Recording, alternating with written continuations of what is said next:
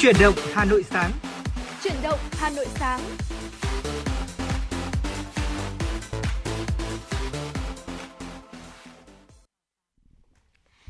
Dạ vâng, Thu Thảo xin được gửi lời chào tới quý vị thính giả. Quý vị đang nghe chương trình Chuyển động Hà Nội sáng, được phát sóng trên tần số FM 96 MHz của Đài Phát thanh Truyền hình Hà Nội và đồng thời cũng đang được phát trực tuyến trên trang web hanoitv.vn. Và thưa quý vị, đồng hành cùng với quý vị thính giả trong buổi sáng ngày hôm nay đó là Thu Thảo và Quang Minh. Quý vị thính giả cũng đừng quên ba khung giờ phát sóng của Truyền động Hà Nội, đó là Truyền động Hà Nội sáng từ 6 giờ 30 tới 7 giờ 30 Chuyển động Hà Nội trưa từ 10 giờ tới 12 giờ và chuyển động Hà Nội chiều từ 16 giờ tới 18 giờ, thưa quý vị. Và chúng tôi sẽ liên tục cập nhật tới quý vị những thông tin đáng quan tâm ở trong nước cũng như là quốc tế. Và bên cạnh đó sẽ không thiếu những giai điệu âm nhạc rồi. Chính vì vậy, quý vị hãy giữ sóng và tương tác với chúng tôi thông qua hai kênh. Đầu tiên, đó chính là số hotline 024 3773 6688 và một trang fanpage ở trên Facebook, đó là FM96 Thời sự Hà Nội, thưa quý vị. Dạ vâng ạ, có mình xin được nhắc lại số điện thoại quen thuộc đó chính là 024 3773 6688 và fanpage FM96 Thời sự Hà Nội thưa quý vị. Ở trong những số trực tiếp của truyền động Hà Nội, quý vị thính giả đừng quên tương tác với chúng tôi. Còn ngay bây giờ xin được ờ, gửi đến quý vị thính giả à, một giai điệu âm nhạc đầu tiên để chúng ta có thể bắt đầu một ngày mới. Ca khúc thức giấc qua tiếng hát của Đà Lạt.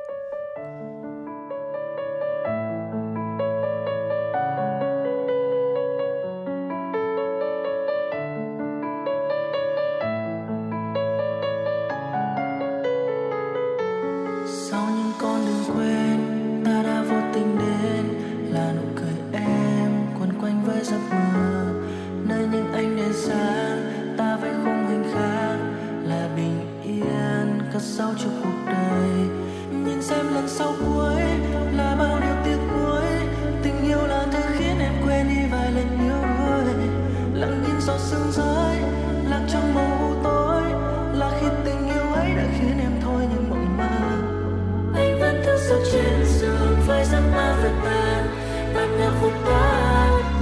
kia dừng lại nghe tiếng mưa rơi bên thềm anh ngước mắt lặng im rồi chờ đợi mãi vẫn không quay lại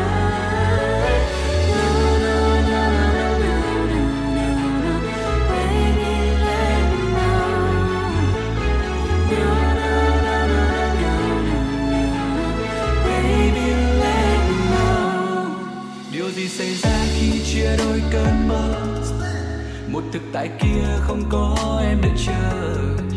Nhìn từng hạt mưa rơi bên hiên vỡ tan. Từng ký ức lỡ mang, sao nỡ quên vội vàng. Ở bên anh thêm một đêm thôi, một đêm thôi. Anh đã từng định nói nhưng rồi là lặng im thôi, lặng im thôi. Vì anh biết không thể trói buộc. Phía trước là bầu trời cao sâu. So với những bất lực thì chẳng được bao đâu và tất cả đã hết sẽ chẳng có hồi kết. Không có câu tạm biệt nhưng cũng chẳng sao đâu. Đâu trên giấc mơ việt nam. Bánh là phúc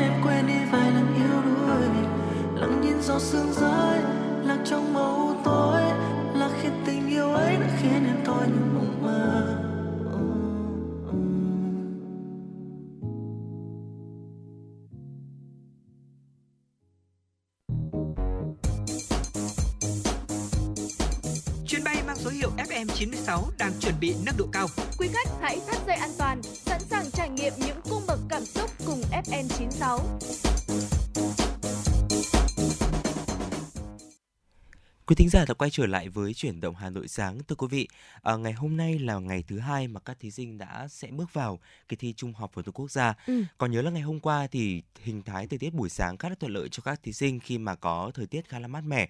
Tuy nhiên thì buổi chiều thì sẽ gây trở ngại một chút bởi vì là có những cơn mưa.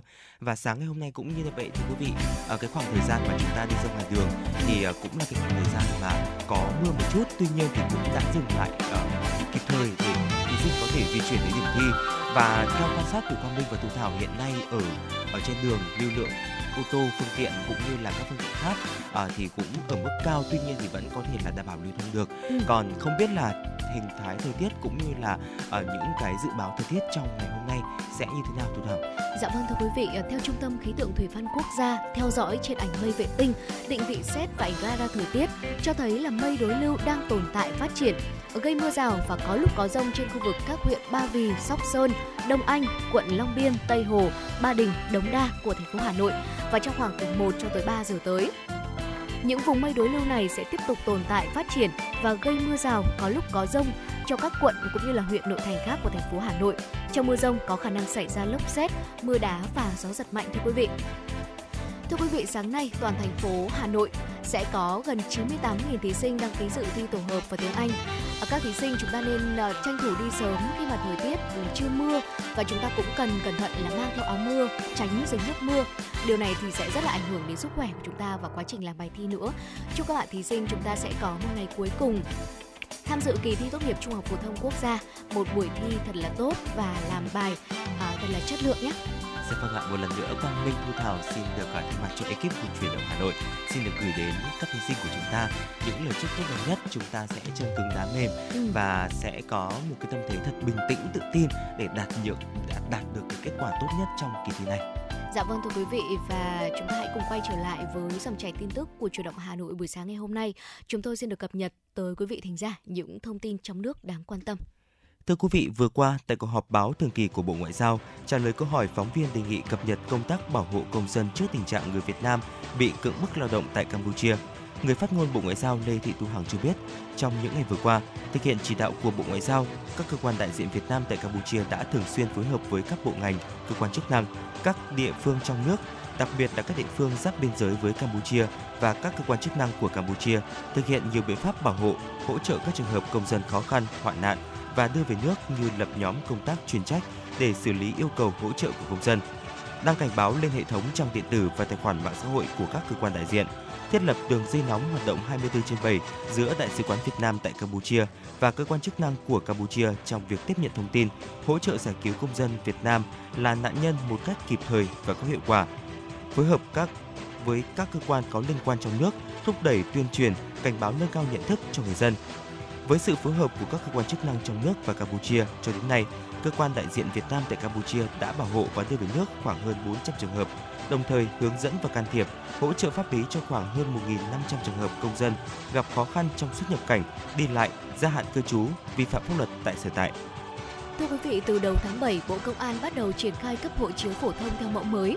Trong một tuần qua, có rất đông người dân đến xếp hàng đăng ký cấp đổi hộ chiếu tại các cơ quan quản lý xuất nhập cảnh ở các thành phố lớn gây nên tình trạng quá tải. Trung bình một ngày trên toàn quốc tiếp nhận từ 15 cho tới 17 000 hồ sơ đăng ký làm hộ chiếu, gấp đôi so với những ngày trước dịch Covid-19. Do vậy, thời gian chờ đợi với mỗi hồ sơ cũng lâu hơn một chút so với thông thường. Cục Quản lý xuất nhập cảnh đề nghị người dân thực sự có nhu cầu làm hộ chiếu trong thời điểm này, ví dụ như hộ chiếu hết hạn, gần hết hạn hay cũ rách thì mới đến cơ quan chức năng làm hộ chiếu để tránh tập trung trong đợt cao điểm này. Những hộ chiếu còn hạn sử dụng vẫn có giá trị như bình thường. Hiện có dịch vụ công cấp độ 3 và cấp độ 4 để làm hộ chiếu. Với cấp độ 3, người dân có thể tải tờ khai đề nghị cấp hộ chiếu tại địa chỉ https 2 2 chéo dịch vụ công bộ công an gov vn khai thông tin tại nhà rồi đến cơ quan xuất nhập cảnh để nộp hồ sơ xin cấp hộ chiếu còn với dịch vụ công cấp độ 4, Từ ngày 1 tháng 6, Bộ Công an đã chính thức triển khai cấp hộ chiếu online. Người dân hoàn toàn có thể ngồi ngay tại nhà hay bất cứ đâu có mạng Internet để đăng ký cấp hộ chiếu, chụp ảnh, nộp lệ phí và nhận hộ chiếu tại nhà, không phải đến cơ quan chức năng. Như vậy tiết kiệm thời gian, công sức và chi phí đi lại. Thưa quý vị, tại phiên chất vấn và trả lời chất vấn của Hội đồng nhân dân thành phố Hà Nội ngày hôm qua, đại biểu đặt câu hỏi về việc dự án số 148 Giảng Võ, quận Ba Đình, khu đất triển lãm Giảng Võ cũ sau nhiều năm phê duyệt vẫn để không. Về vấn đề này, ông Nguyễn Trúc Anh, Giám đốc Sở Quy hoạch Kiến trúc Hà Nội cho biết, dự án số 148 đường Giảng Võ được phê duyệt từ năm 2016, nhưng đến năm 2019 có quyết định thu hồi chủ trương đầu tư. Đến ngày 19 tháng 3 năm 2021, Hà Nội đã phê duyệt phân khu nội đô. Đây là điểm nhấn quan trọng để cung cấp pháp lý cơ bản để trình duyệt dự án.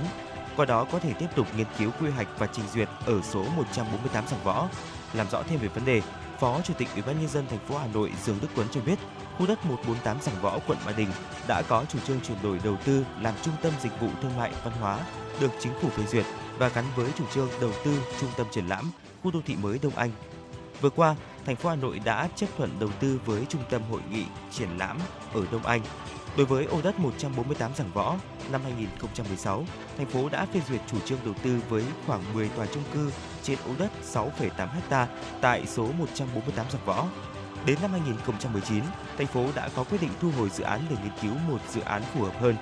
Thời gian vừa qua, dưới sự quyết liệt của thành ủy, hội đồng nhân dân, ủy ban nhân dân thành phố đang quyết liệt điều chỉnh lại quyết định đầu tư. Chủ đầu tư cũng đã thống nhất không xây dựng 10 tòa chung cư cao tầng, thay vào đó là khách sạn, văn phòng, trung tâm thương mại và phù hợp hài hòa hơn với việc cải tạo khu tập thể Giảng Võ, Hồ Giảng Võ. Từ đó điều chỉnh lại quy mô phục vụ hoạt động công cộng. Sau khi các bước sẽ hoàn thành, thành phố sẽ tiến hành điều chỉnh quyết định đầu tư và chủ đầu tư cũng sẽ cam kết triển khai ngay. Tới đây, thành phố Hà Nội và Bộ Xây dựng sẽ trao đổi, thống nhất lại để báo cáo chính phủ. Dự kiến đến năm 2023, dự án sẽ được triển khai xây dựng và thi công muộn nhất trong 3 năm, đến cuối năm 2025 sẽ kết thúc dự án. Mới đây, Tổ chức Động vật châu Á thực hiện cứu hộ toàn bộ 7 cá thể gấu ngựa trưởng thành được chuyển giao từ gia đình ông Nguyễn Văn Thao tại xã Phụng Thượng, huyện Phúc Thọ, thành phố Hà Nội. 7 gấu ngựa đều được gia đình nuôi lâu năm, có chip đăng ký. Ước tính các cá thể gấu đều trên 18 cho tới 20 năm tuổi. Theo thông tin của Tri Cục Kiểm Lâm Hà Nội, qua nhiều lần tuyên truyền, vận động của các cơ quan chức năng, gia đình chủ nuôi gấu đã thống nhất và đồng ý tự nguyện giao nộp 7 cá thể gấu này cho nhà nước và mong muốn đưa về Trung tâm Cứu hộ Gấu Việt Nam tại Vườn Quốc gia Tam Đảo, tỉnh Vĩnh Phúc để tiếp tục nuôi, chăm sóc và bảo tồn. Tri cục Kiểm lâm Hà Nội, hạt Kiểm lâm Đan Phượng, chính quyền địa phương và các cấp đã tham dự chứng kiến quá trình chuyển gấu về Trung tâm Cứu hộ Gấu Việt Nam. Đây là lần thứ hai Tổ chức Động vật châu Á và Tri cục Kiểm lâm Hà Nội phối hợp cứu hộ tại xã Phụng Thượng, Hà Nội. Trong năm nay, nâng tổng số lượng gấu vận động cứu hộ lên 10 cá thể. Phụng Thượng là địa phương còn nhiều gấu nuôi nhốt nhất trong cả nước với 122 cá thể trong 18 hộ gia đình hoặc trại tư nhân. Tổ chức Động vật châu Á, Chi cục Kiểm lâm Hà Nội đã hợp tác chặt chẽ trong công tác tuyên truyền bảo vệ gấu từ năm 2016. Thưa quý vị, cứ mưa lớn là ngập cục bộ. Đây là thực trạng nhiều tuyến phố tại Hà Nội gặp phải từ đầu mùa mưa cho đến nay. Đưa ra các giải pháp khắc phục tình trạng này đang là điều cấp thiết hiện nay. Ngay trong chiều ngày hôm qua, Ủy ban nhân dân thành phố Hà Nội cùng các đơn vị có liên quan đã phối hợp tổ chức hội thảo khoa học quốc gia để họp bàn về những giải pháp chống mưa ngập trong thời gian tới. Tại hội thảo, các chuyên gia và nhà khoa học nhấn mạnh sự cần thiết của việc cải tạo lại hệ thống sông nội đô, cải thiện hiệu quả hoạt động các dự án thu gom, xử lý nước thải của thành phố, từ đó cải thiện tình trạng thoát nước trên toàn thành phố.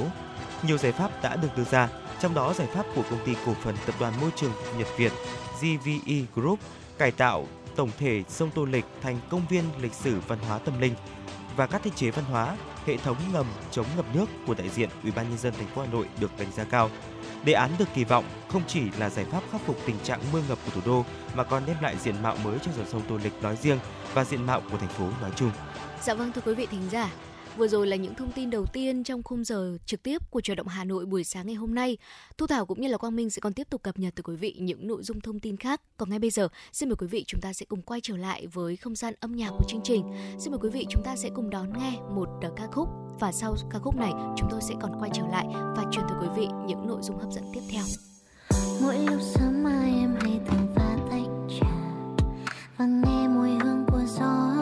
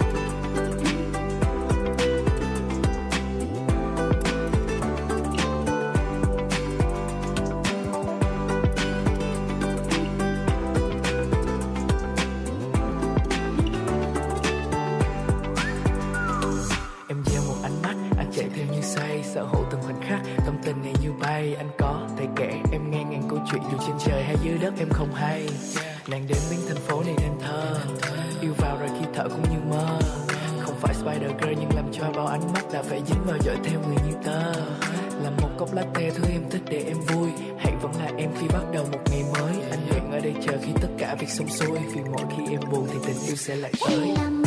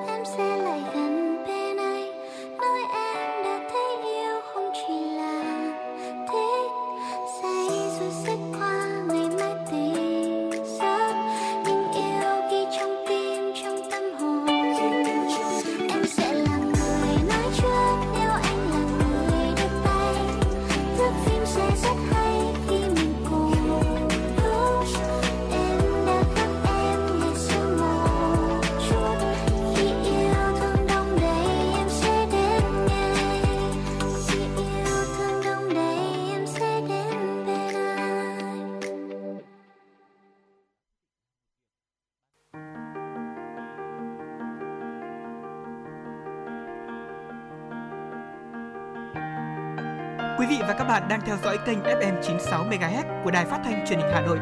Hãy giữ sóng và tương tác với chúng tôi theo số điện thoại 024 3773 6688. FM 96 đồng hành trên mọi nẻo đường. Dạ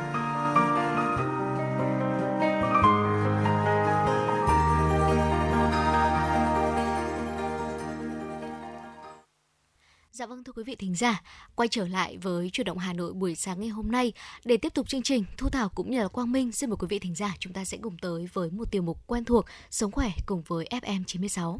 Dạ vâng ạ, có thể thấy rằng là à, cái việc mà chúng ta dùng sữa cho buổi sáng là một cái việc rất là phổ biến, Ừ. đúng không bạn? Tuy nhiên thì à, cái việc mà chúng ta uống sữa vào buổi sáng thì cũng cần có một số lưu ý ngày hôm nay. Chúng ta hãy cùng nhau tìm hiểu cùng với Quang Minh và Thu Thảo thưa quý vị. À, có không ít người vào buổi sáng vì ít thời gian lại quá bận rộn nên là bữa sáng thì chỉ thực hiện rất là đơn giản và gọn nhẹ. Ừ. Thế đó thì nhiều người bữa sáng chỉ cần một cốc sữa tươi hoặc là một hộp sữa có đường là có thể đủ để bắt đầu một công việc cho một ngày mới rồi. Mọi người thì đều biết rằng sữa là một loại thực phẩm tốt để bổ sung canxi nên là uống một hộp một túi sữa mỗi ngày. Tuy nhiên là ở cái việc mà chúng ta uống sữa thì còn có những tác dụng gì và liệu uống sữa còn có bị chống chỉ định hay không thì ngay bây giờ chúng ta hãy cùng nhau tìm hiểu thưa quý vị. Đầu tiên ạ, không biết là sữa thì sẽ mang lại cho cơ thể của chúng ta ờ, những dưỡng chất nào hay là những tác dụng nào thì ạ? Dạ vâng thưa quý vị, đầu tiên uh, sữa sẽ bổ sung canxi cần thiết cho cơ thể của chúng ta. Sữa không chỉ có hàm lượng canxi cao mà sẽ còn có tỷ lệ hấp thụ tốt. Chúng ta uống 500 ml sữa tươi có thể bổ sung 600 mg canxi cho cơ thể, rất thích hợp cho những người cần phải bổ sung canxi. Bên cạnh đó thì cũng bổ sung protein chất lượng cao. À, protein sẽ có trong sữa rất chất lượng và nếu như mà chúng ta thường xuyên uống sữa mỗi ngày thì chúng ta có thể cung cấp cho cơ thể của mình à, một lượng protein chất lượng cao kịp thời giúp Ừ. cho cơ thể phát huy chức năng miễn dịch của cơ thể. Ừ, dạ vâng ạ. Bên cạnh đó thì sữa cũng sẽ cung cấp cho cơ thể lượng calo cần thiết thưa quý vị. Ừ. À, sữa thì rất giàu chất dinh dưỡng, protein, chất béo và carbon hydrate. Ở đây được coi là calo cần thiết để cho cơ thể chúng ta à, phát triển cũng như là vận động mỗi ngày. À, miễn là chúng ta uống nó mỗi sáng thì chúng ta có thể là làm cho cơ thể đầy năng lượng để chúng ta à, có thể có đủ ờ, năng lượng cũng như là sức khỏe để bắt đầu một ngày mới thưa quý vị. Bên cạnh đó thì sữa cũng sẽ bổ sung những cái nguyên tố vi lượng ờ, như là vitamin A, vitamin D. Uống hàng ngày thì có thể đóng vai trò là bổ sung và ngăn ngừa sự thiếu hụt chất dinh dưỡng khác nhau. Ờ, cuối cùng thì sữa sẽ thúc đẩy chuyển hóa đường ruột bởi vì là sữa thì chứa rất là nhiều nước. Uống hàng ngày thì có thể bổ sung nước cho cơ thể kịp thời, thúc đẩy quá trình trao đổi chất ở ruột và hỗ trợ cho nhu động ruột thưa quý vị. Dù là sữa uống mỗi sáng rất là tốt, tuy nhiên thì cũng có những cái lưu ý chống chỉ định để không khiến loại thực phẩm bổ dưỡng này bị phản tác dụng ạ. Dạ vâng thưa quý vị, à, đa phần mọi người thì sẽ đều có thể uống sữa và sữa sẽ có tác dụng rất là tốt với cơ thể. Tuy nhiên là sẽ có một số trường hợp một số người không uống hoặc là không nên uống nhiều sữa đặc biệt là vào buổi sáng. Ừ. Đầu tiên đó là trường hợp của những người bị dị ứng với các thành phần có ở trong sữa, nhất là protein thưa quý vị. Những người bị dị ứng với các thành phần của sữa nếu như mà ờ, chúng ta vẫn cố sử dụng sữa vào buổi sáng thì rất là dễ gặp phải tình trạng đó là rối loạn tiêu hóa cũng như là tiêu chảy.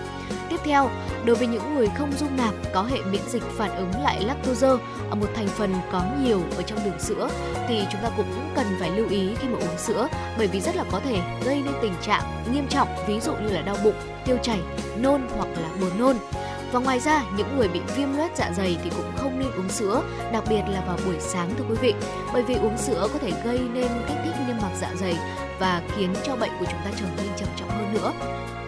Những người có vấn đề về xương khớp này mắc các bệnh lý về thận thì cũng hạn chế hoặc là chúng ta không nên uống sữa ở trước khi dùng thì cũng nên tham khảo ý kiến của bác sĩ lý do là sữa chứa nhiều canxi và có thể làm tăng hình thành sỏi thận khiến cho tình trạng bệnh nặng hơn và đó chính là một số người một số đối tượng mà chúng ta không nên uống sữa hoặc là hạn chế uống sữa vào buổi sáng để có thể bảo vệ sức khỏe cho chính bản thân của mình Ừ, dạ vâng ạ. Bên cạnh đó thì chúng ta cũng sẽ có một số những cái điều cấm kỵ khi mà chúng ta uống sữa mà à, chúng ta cần lưu ý thưa quý Ừ. vị.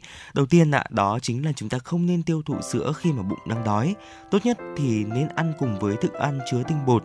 Nếu mà chúng ta đang giảm cân thì có thể là sử dụng tinh bột tốt Ừ. để có lợi cho tiêu hóa và khả năng hấp thu. À, bên cạnh đó thì chúng ta hãy uống sữa không thể à, quá liều dư thừa cũng sẽ gây cho cánh gánh nặng cho cơ thể. Vì vậy nên là chỉ uống không quá là 300 g mỗi ngày không uống sữa quá lạnh hoặc là quá nóng không nên là vượt quá 65 độ C Ừ. à, cơ thể thì sẽ có thể là gây tổn thương cho thực quản của chúng ta cũng như là màng nhầy. Vì vậy nên là chúng ta hãy để sữa gần với nhiệt độ của cơ thể người nhất. À, bên cạnh đó chúng ta hãy lưu ý cái việc là ờ, chọn nhà sản xuất nhãn hiệu sữa uy tín đảm bảo chất lượng. Khi chọn sữa thì chúng ta nên chú ý vào thời hạn sử dụng để tránh sữa hết hạn gây nguy hiểm cho cơ thể khi mà chúng ta uống vào. Tốt nhất thì uống sữa nguyên chất và không uống quá nhiều sữa có thêm thành phần à, chúng ta không nên uống sữa với những loại thực phẩm có chứa axit tannic như là hồng và trà đặc. Và những thực phẩm này thì sẽ khiến sữa phản tác dụng và hình thành cục cũng như là ảnh hưởng đến tiêu hóa của chúng ta đấy ạ. Ừ, và những người không dung nạp đường sữa thì có thể chọn uống sữa chua hoặc là sữa ít đường. Chúng ta mở sữa đóng gói, nhất là, tốt nhất là chúng ta uống tất cả cùng một lúc. Nếu như mà chúng ta không thể uống hết cùng một lúc được á, thì quý vị cũng nên cho vào tủ lạnh và giữ sữa lạnh trong vòng 2 ngày và sau 2 ngày bảo quản mà chúng ta vẫn không sử dụng hết rồi, thì chúng ta cũng nên loại bỏ hộp sữa đó đi. Nếu là sữa tươi nguyên chất thì phải đun nóng trước khi uống bởi vì sữa tươi không được chế biến vô trùng và rất là dễ khiến dạ dày của chúng ta gặp vấn đề. Vì vậy, đối với loại sữa này thì chúng ta hãy để nhiệt độ sữa đạt 100 độ C và đun sôi trước khi uống.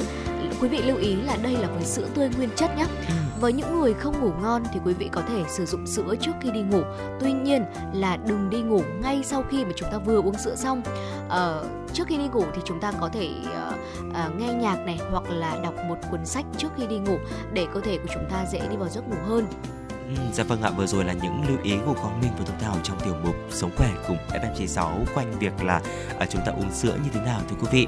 Ờ, đặc biệt lưu ý là với những người mà như Thu Thảo vừa chia sẻ đó chính là những người mà không dung nhập không dung nạp lactose đi ạ Ừ. thì chúng ta cũng đặc biệt lưu ý trong quá trình mà chúng ta chọn sữa chúng ta hoàn toàn có thể là vẫn uống sữa bò tuy nhiên thì sẽ chọn những cái loại mà sữa đã được tách chiết Ừ. xuất uh, lactose rồi Ừ. để có thể tránh gây nên cái tình trạng là sẽ bị đầy hơi khó tiêu Ừ. ở tiêu chảy và thậm chí là sẽ gây rối loạn tiêu hóa thưa quý vị. Tạm gác lại tiểu mục sống khỏe cùng FM96 xin được quay trở lại với không gian âm nhạc với một giờ điệu. Quang Minh và Thu Thảo sẽ quay trở lại ngay sau ca khúc này.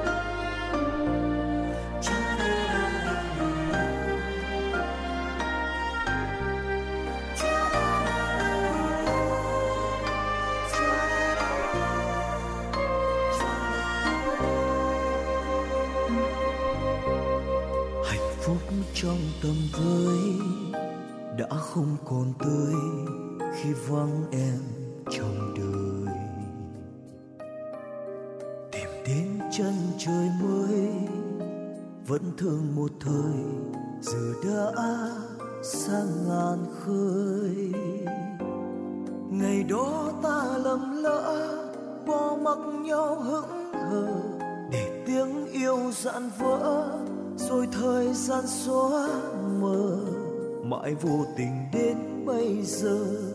Nhận ra hai đứa không còn nhau.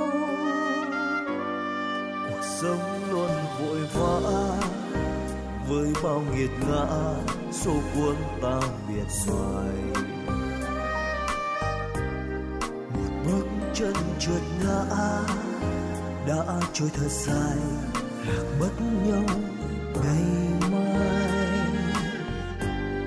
Còn mãi khung trời đó, mình khắp nhau lúc đầu.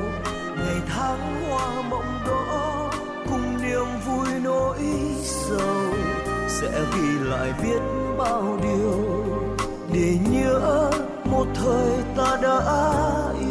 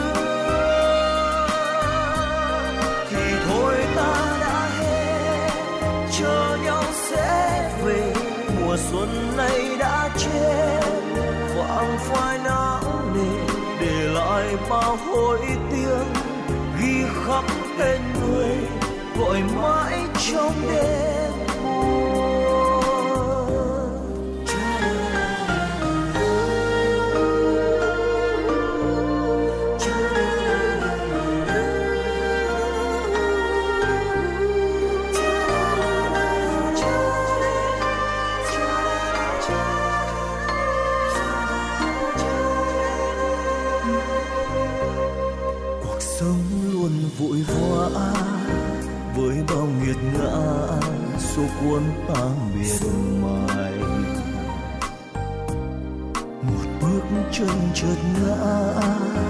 Đã trôi thật dài lạc mất nhau ngày mai. Còn mãi khung trời đó mình gặp nhau lúc đầu. Ngày tháng hoa mộng đó cùng niềm vui nỗi sầu. Sẽ ghi lại biết bao điều để nhớ một thời ta đã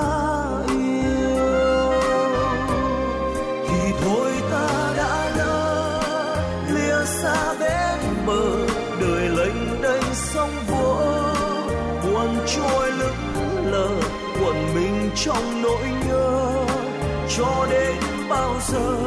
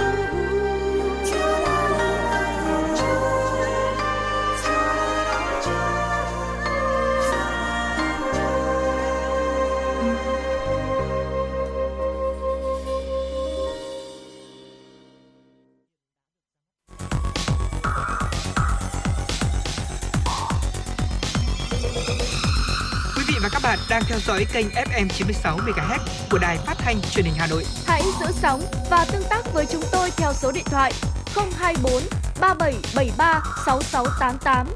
FM 96 đồng hành trên mọi nẻo đường. Quý thính giả đã quay trở lại với chuyển động Hà Nội sáng và ngay bây giờ hãy cùng Quang Minh và Thu Thảo tiếp tục cập nhật những tin tức đáng quan tâm. Thưa quý vị, tại hội nghị giao ban Ủy ban nhân dân thành phố quý 2 năm 2022 diễn ra ngày 1 tháng 7, Ủy ban nhân dân thành phố thống nhất nhận định đến cuối tháng 6 năm 2022, các chỉ số phát triển kinh tế xã hội của thủ đô đã phục hồi mạnh mẽ, tiếp tục đạo đà tăng trưởng trong các tháng tiếp theo là tiền đề quan trọng để thành phố đạt các mục tiêu phát triển kinh tế xã hội năm 2022. Về nhiệm vụ giải pháp trọng tâm 6 tháng cuối năm 2022, Ủy ban nhân dân thành phố yêu cầu thủ trưởng, giám đốc các sở ban ngành thành phố, chủ tịch Ủy ban nhân dân các quận huyện thị xã tập trung thực hiện hiệu quả các chương trình, kế hoạch của thành phố. Trong đó tập trung đôn đốc, tháo gỡ khó khăn, vướng mắc, đẩy mạnh giải ngân vốn đầu tư công năm 2022, kịp thời chấn chỉnh các chủ đầu tư, các đơn vị thiếu nỗ lực, cố gắng trong giải ngân vốn đầu tư công, phân công cụ thể các thành viên, rõ người, rõ việc, rõ trách nhiệm, rõ đầu mối, kịp thời giải quyết tháo gỡ những điểm nghẽn có ảnh hưởng lớn đến kết quả giải ngân vốn đầu tư công. Thành phố cũng tập trung thực hiện dự toán thu chi ngân sách 6 tháng đầu năm và nhiệm vụ giải pháp 6 tháng cuối năm 2012. Trong đó kiên quyết thu hồi các khoản chi thường xuyên chậm phân bổ, chậm triển khai, tập trung nguồn lực cho các nhiệm vụ cấp bách, phục vụ an sinh xã hội, phân đấu hoàn thành toàn diện và vừa dự toán thu ngân sách nhà nước được giao ở mức cao nhất. Ủy ban nhân dân thành phố chỉ đạo khẩn trương kiểm tra, xử lý dứt tiền các dự án vốn ngoài ngân sách có sử dụng đất chậm tiến độ, chậm triển khai, dự án vi phạm tiến độ thực hiện theo chỉ đạo của thành ủy, hội đồng nhân dân thành phố và ủy ban nhân dân thành phố. Tập trung thực hiện giả soát, hậu kiểm ngay việc thực hiện các kết luận thanh tra kiểm tra và chỉ đạo xử lý sau thanh tra kiểm tra trong quý 3 năm 2012 và ra soát xử lý dứt điểm xong, tổng hợp báo cáo trong quý 4 năm 2012. Thưa quý vị, tại cuộc họp báo thường kỳ của Bộ Ngoại giao, thông tin về biện pháp của Việt Nam nhằm ngăn chặn tình trạng khai thác thủy sản bất hợp pháp, không báo cáo và không theo quy định, người phát ngôn Bộ Ngoại giao Lê Thị Thu Hằng nêu rõ, quan điểm của Việt Nam về vấn đề khai thác thủy sản bất hợp pháp, không khai báo và không theo quy định là nhất quán và đã được nêu rõ nhiều lần. Việt Nam chủ trương phát triển bền vững kinh tế biển, duy trì phát triển bền vững ngành khai thác thủy sản với cơ cấu tàu, nghề phù hợp với khả năng cho phép khai thác của nguồn lợi thủy sản tuân thủ đầy đủ các quy định về chống khai thác bất hợp pháp, không báo cáo, không theo quy định và các công ước thỏa thuận quốc tế có liên quan mà Việt Nam ký kết hoặc tham gia là thành viên như hiệp định thực thi các quy định của Công ước Liên Hợp Quốc về luật biển ngày 10 tháng 12 năm 1982 về bảo tồn và quản lý đàn cá lưỡng cư và di cư xa. Hiệp định về biện pháp quốc gia có cảng nhằm ngăn chặn chống lại khai thác thủy sản bất hợp pháp, không khai báo và không theo quy định của FAO trong thời gian vừa qua, Việt Nam đã xây dựng hoàn thiện hệ thống pháp luật về thủy sản, đảm bảo hiệu lực hiệu quả, đồng thời triển khai nhiều biện pháp nhằm giảm thiểu, hạn chế hoạt động khai thác thủy sản bất hợp pháp, không khai báo và không theo quy định, ngăn chặn chấm dứt việc tàu cá và ngư dân Việt Nam khai thác hải sản trái phép ở vùng biển nước ngoài. Các cơ quan chức năng và địa phương Việt Nam cũng thường xuyên quản lý, tuyên truyền, giáo dục và triển khai nhiều biện pháp cụ thể để ngư dân tuân thủ pháp luật Việt Nam, tôn trọng các vùng biển của các nước được xác lập phù hợp với Công ước Liên Hợp Quốc về luật biển năm 1982. Thưa quý vị, theo Ban chỉ đạo thi tốt nghiệp trung học phổ thông năm 2022 thành phố Hà Nội, trong ngày đầu tiên của kỳ thi tốt nghiệp trung học phổ thông 2022, 1.010 thí sinh ở Hà Nội vắng mặt, 9 em vi phạm quy chế. Cụ thể, sáng ngày hôm qua có 481 thí sinh vắng môn thi ngữ văn và 9 thí sinh phạm vi phạm quy chế. Tính đến trưa cùng ngày, các điểm thi trên toàn thành phố không có cán bộ coi thi vi phạm quy chế. Buổi chiều các thí sinh tiếp tục làm bài thi môn toán, thời lượng 90 phút, bắt đầu từ 14 giờ 30 phút. Trong buổi thi môn toán, 96.312 thí sinh tham dự, vắng 529 em, không trường hợp vi phạm quy chế thi. Như vậy, trong ngày thi đầu tiên, tổng số có 1.010 thí sinh vắng mặt. Hà Nội là địa phương có số lượng thí sinh đăng ký dự thi chiếm gần 1 phần 10 của cả nước. Năm nay, toàn thành phố có 97.999 thí sinh đăng ký dự thi, giảm 3.327 thí sinh so với năm 2021. Hôm nay, thí sinh sẽ bước vào ngày thi thứ hai của kỳ thi tốt nghiệp trung học phổ thông 2022. Trong đó, sáng thí sinh sẽ là một bài thi tổ hợp khoa học tự nhiên bao gồm vật lý, hóa học và sinh học, một bài thi tổ hợp khoa học xã hội, lịch sử, địa lý, giáo dục công dân đối với thí sinh học chương trình giáo dục phổ thông cấp trung học phổ thông hoặc các môn thi thành phần lịch sử, địa lý đối với thí sinh học chương trình giáo dục từ xa cấp trung học phổ thông. Chiều thí sinh sẽ làm bài thi môn ngoại ngữ. Theo báo cáo từ các địa phương, các buổi thi ngữ văn và toán tại kỳ thi tốt nghiệp trung học phổ thông năm 2022 đã diễn ra theo đúng kế hoạch và quy định. Theo đánh giá ban đầu của thí sinh, giáo viên và dư luận xã hội, đề thi bài thi môn ngữ văn và bài thi môn toán nằm trong chương trình trung học phổ thông có sự phân hóa phù hợp với mục tiêu kỳ thi tốt nghiệp trung học phổ thông. Các thí sinh thuộc diện F0 dự thi được các điểm thi bố trí thi tại phòng riêng. Công tác coi thi tại các phòng thi này được triển khai theo đúng quy định với các biện pháp phòng chống dịch COVID-19 cho các cán bộ coi thi và thí sinh. Khái quát tình hình ngày đầu tiên thi tốt nghiệp trung học phổ thông 2022, tổng số thí sinh đăng ký dự thi, bài thi ngữ văn 900 Xin lỗi quý vị, 985.492 thí sinh, bài thi toán 987.001 thí sinh. Tổng số thí sinh đến dự thi bài thi ngữ văn là 981.598 thí sinh, đạt tỷ lệ 99,6%. Bài thi toán 982.914 thí sinh, đạt tỷ lệ 99,59%. Số thí sinh thuộc diện F0 bao gồm 79 thí sinh của 20 hội đồng thi, trong đó số thí sinh đến dự thi là 18 thí sinh, số thí sinh không đến dự thi là 61 thí sinh. Số thí sinh vi phạm quy chế thi, 22 thí sinh bị đình chỉ thi, số cán bộ vi phạm quy chế, không cán bộ. Thưa quý vị, trước ngày thi tốt nghiệp trung học phổ thông 2022, nhiều diễn đàn, nhiều diễn đàn và trang mạng và một số đề tài cũng như là tài khoản Facebook đã đăng tải thông tin đề thi ngữ văn với tác phẩm Chiếc thuyền ngoài ra và đề thi chính thức cũng ra vào đúng tác phẩm này, khiến nhiều ý kiến quan ngại về việc có hay không lộ đề thi ngữ văn. Trao đổi về vấn đề này, đại diện Cục Quản lý Chất lượng, Bộ Giáo dục và Đào tạo khẳng định chắc chắn không có chuyện lộ đề thi môn ngữ văn. Những tác phẩm văn học trong chương trình và sách giáo khoa rất ít, có khoảng từ 4 đến 5 tác phẩm. Việc một số người nói chúng tên tác phẩm không có vấn đề gì. Nếu ai đó nói đúng nội dung câu hỏi của đề thi mới là lộ đề. Tuy nhiên, theo đại diện của Cục Quản lý Chất lượng cũng cho biết, Bộ Giáo dục và Đào tạo cũng đã chuyển toàn bộ những thông tin này cho Cục An ninh Chính trị Nội bộ, Bộ Công an để làm rõ. Công an thành phố Hà Nội cho biết vừa phát hiện thu giữ của hai nam thanh niên 11 điếu thuốc, bên trong có thảo mộc khô, xác định tầm chất ma túy. Trước đó vào ngày 12 tháng 6, tổ công tác của công an phường Trương Dương làm nhiệm vụ tuần tra trên địa bàn đã phát hiện hai đối tượng có biểu hiện nghi vấn. Tiến hành kiểm tra, cả hai đã tự nguyện giao nộp 11 điếu thuốc tự quấn bên trong đều chứa thảo mộc khô nghi có ma túy. Tổ công tác đã đưa hai đối tượng cùng tăng vật về trụ sở để xác minh làm rõ. Kết quả giám định số tăng vật thu được gần 1,7 gram thảo mộc chứa ma túy. Đấu tranh khai thác, các đối tượng khai nhận đã mua ma túy của đối tượng Nguyễn Tiến Lợi, sinh năm 1994, trú tại quận Hoàn Kiếm, Hà Nội. Tiến hành khám xét khẩn cấp nơi ở của Lợi, cơ quan công an đã phát hiện và thu giữ 950,487 gam thảo mộc chứa ma túy. Công an quận Hoàn Kiếm Hà Nội đã ra quyết định khởi tố vụ án, khởi tố bị can đối với Nguyễn Tiến Lợi để điều tra về hành vi mua bán trái phép chất ma túy. Thưa quý vị, vừa rồi là những tin tức đáng quan tâm do biên tập viên Thu Vân cập nhật đến chương trình. Còn ngay bây giờ xin được quay trở lại với không gian âm nhạc qua tiếng hát của Dương Hoàng Yến và Vũ Hạ Anh.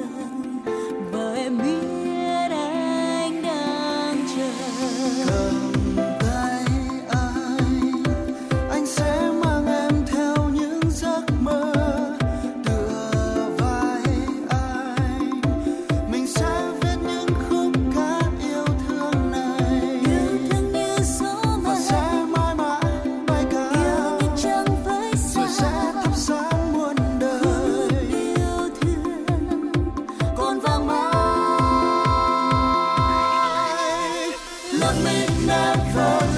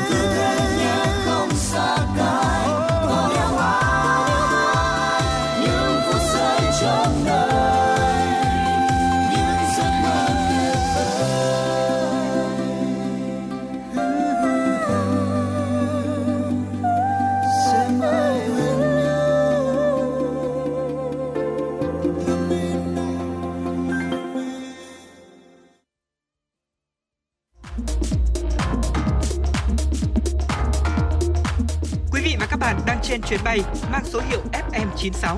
Hãy thư giãn, chúng tôi sẽ cùng bạn trên mọi cung đường. Hãy giữ sóng và tương tác với chúng tôi theo số điện thoại 024 3773 6688.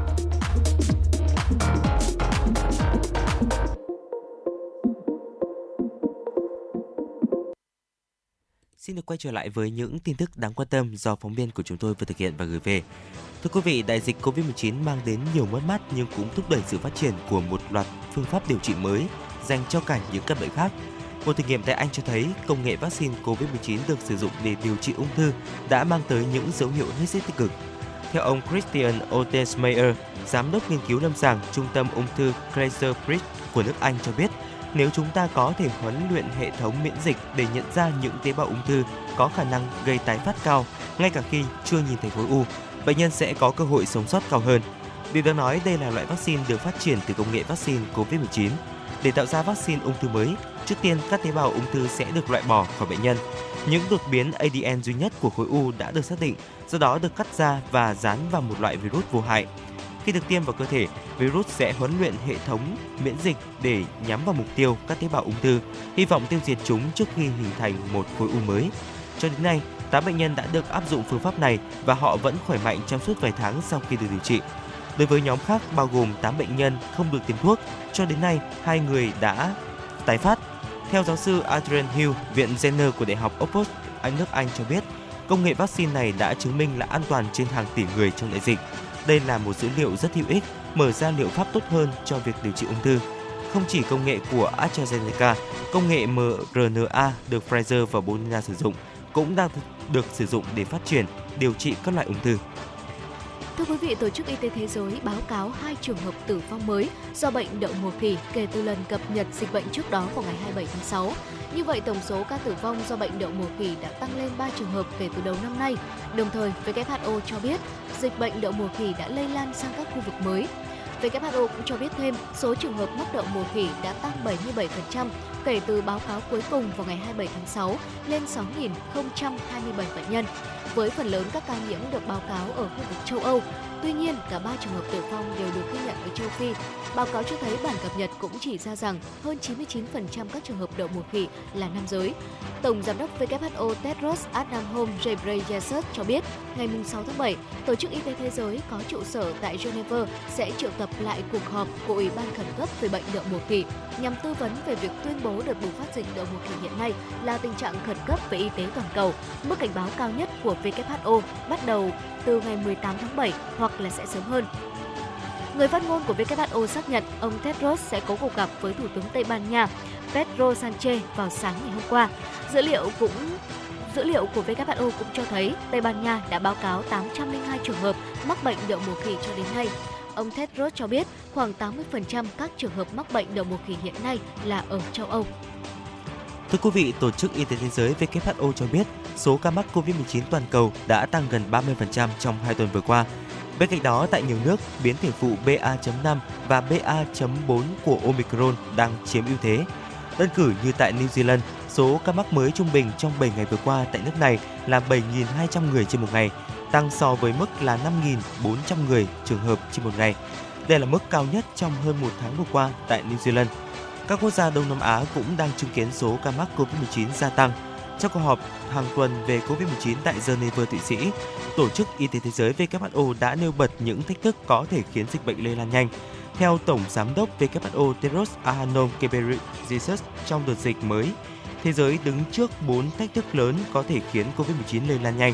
Trước hết là tỷ lệ xét nghiệm đã giảm tại nhiều quốc gia, khiến các nước không có cái nhìn hoàn chỉnh về dịch bệnh, kéo theo giới chuyên gia không thể đưa ra các biện pháp sớm để ngăn ngừa các ca bệnh diễn tiến nặng và tử vong. Trong khi đó, các phương pháp điều trị mới, đặc biệt là thuốc kháng virus tiềm năng chưa đến tay người dân tại các nước thu nhập thấp. Không chỉ vậy, khi virus phát triển, khả năng bảo vệ của vaccine sẽ suy yếu. Miễn dịch cơ thể suy giảm sẽ cho thấy tầm quan trọng của các mũi tăng cường vaccine, đặc biệt là với nhóm có nguy cơ cao nhất. Người đứng đầu WHO khẳng định những thách thức ừ, đòi hỏi hành động ở cấp độ toàn cầu, quốc gia và địa phương. Theo đó, các nước cần tập trung tiêm mũi tăng cường cho những người có nguy cơ cao, trong đó có người lớn tuổi, người mắc bệnh mãn tính và bị suy giảm miễn dịch.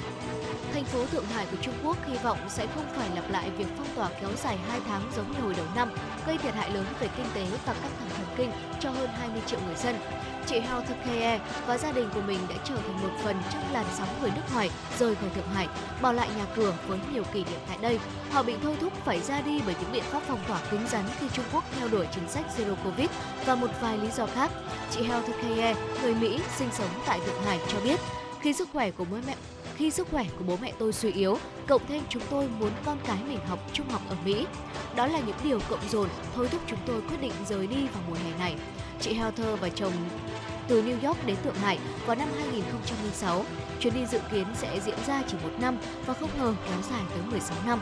Họ đã tạo dựng được sự nghiệp cho mình trong lĩnh vực thời trang và đồ chơi khi Trung Quốc và đặc biệt là Thượng Hải đang trên đà phát triển nhanh chóng. Tuy nhiên, sau 2 năm Covid-19 và quan hệ căng thẳng giữa Mỹ và Trung Quốc khiến mọi việc không còn suôn sẻ như trước. Chồng chị Heather đã về Mỹ từ mấy tuần trước để chuẩn bị cho một cuộc sống mới của họ tại Washington DC. Và giờ chính là lúc mẹ con chị nói lời chia tay. Theo văn phòng châu Âu, số người nước ngoài tại Trung Quốc đã giảm một nửa kể từ khi đại dịch bắt đầu diễn ra và dự đoán con số trên sẽ tiếp tục tăng trong mùa hè này. Thưa quý vị, ngày hôm qua, mưa lớn đã hoành hành ở khu vực Đông Bắc Trung Quốc, gây ra lũ lụt ngập đường và làm gián đoạn lưu thông đi lại ở nhiều thành phố. Tại thành phố Thẩm Dương, thủ phủ của tỉnh Liêu Ninh, 7,6 triệu cư dân đã phải hứng chịu những trận mưa bất ngờ. Mặc dù cảnh báo đỏ, mức cảnh báo cao nhất hệ thống thang cảnh báo 4 cấp của Trung Quốc đã được ban hành vào ngày 6 tháng 7. Các cư dân thức dậy với hàng loạt tin nhắn trên điện thoại và họ cho rằng họ cần phải hoãn việc tới chỗ làm và dừng mọi hoạt động không cần thiết vì tình hình thời tiết khắc nghiệt. Dữ liệu của cảnh sát giao thông địa phương cho thấy đã có 52 đoạn đường bị ngập nước, 30 trong số này đã bị đóng cửa.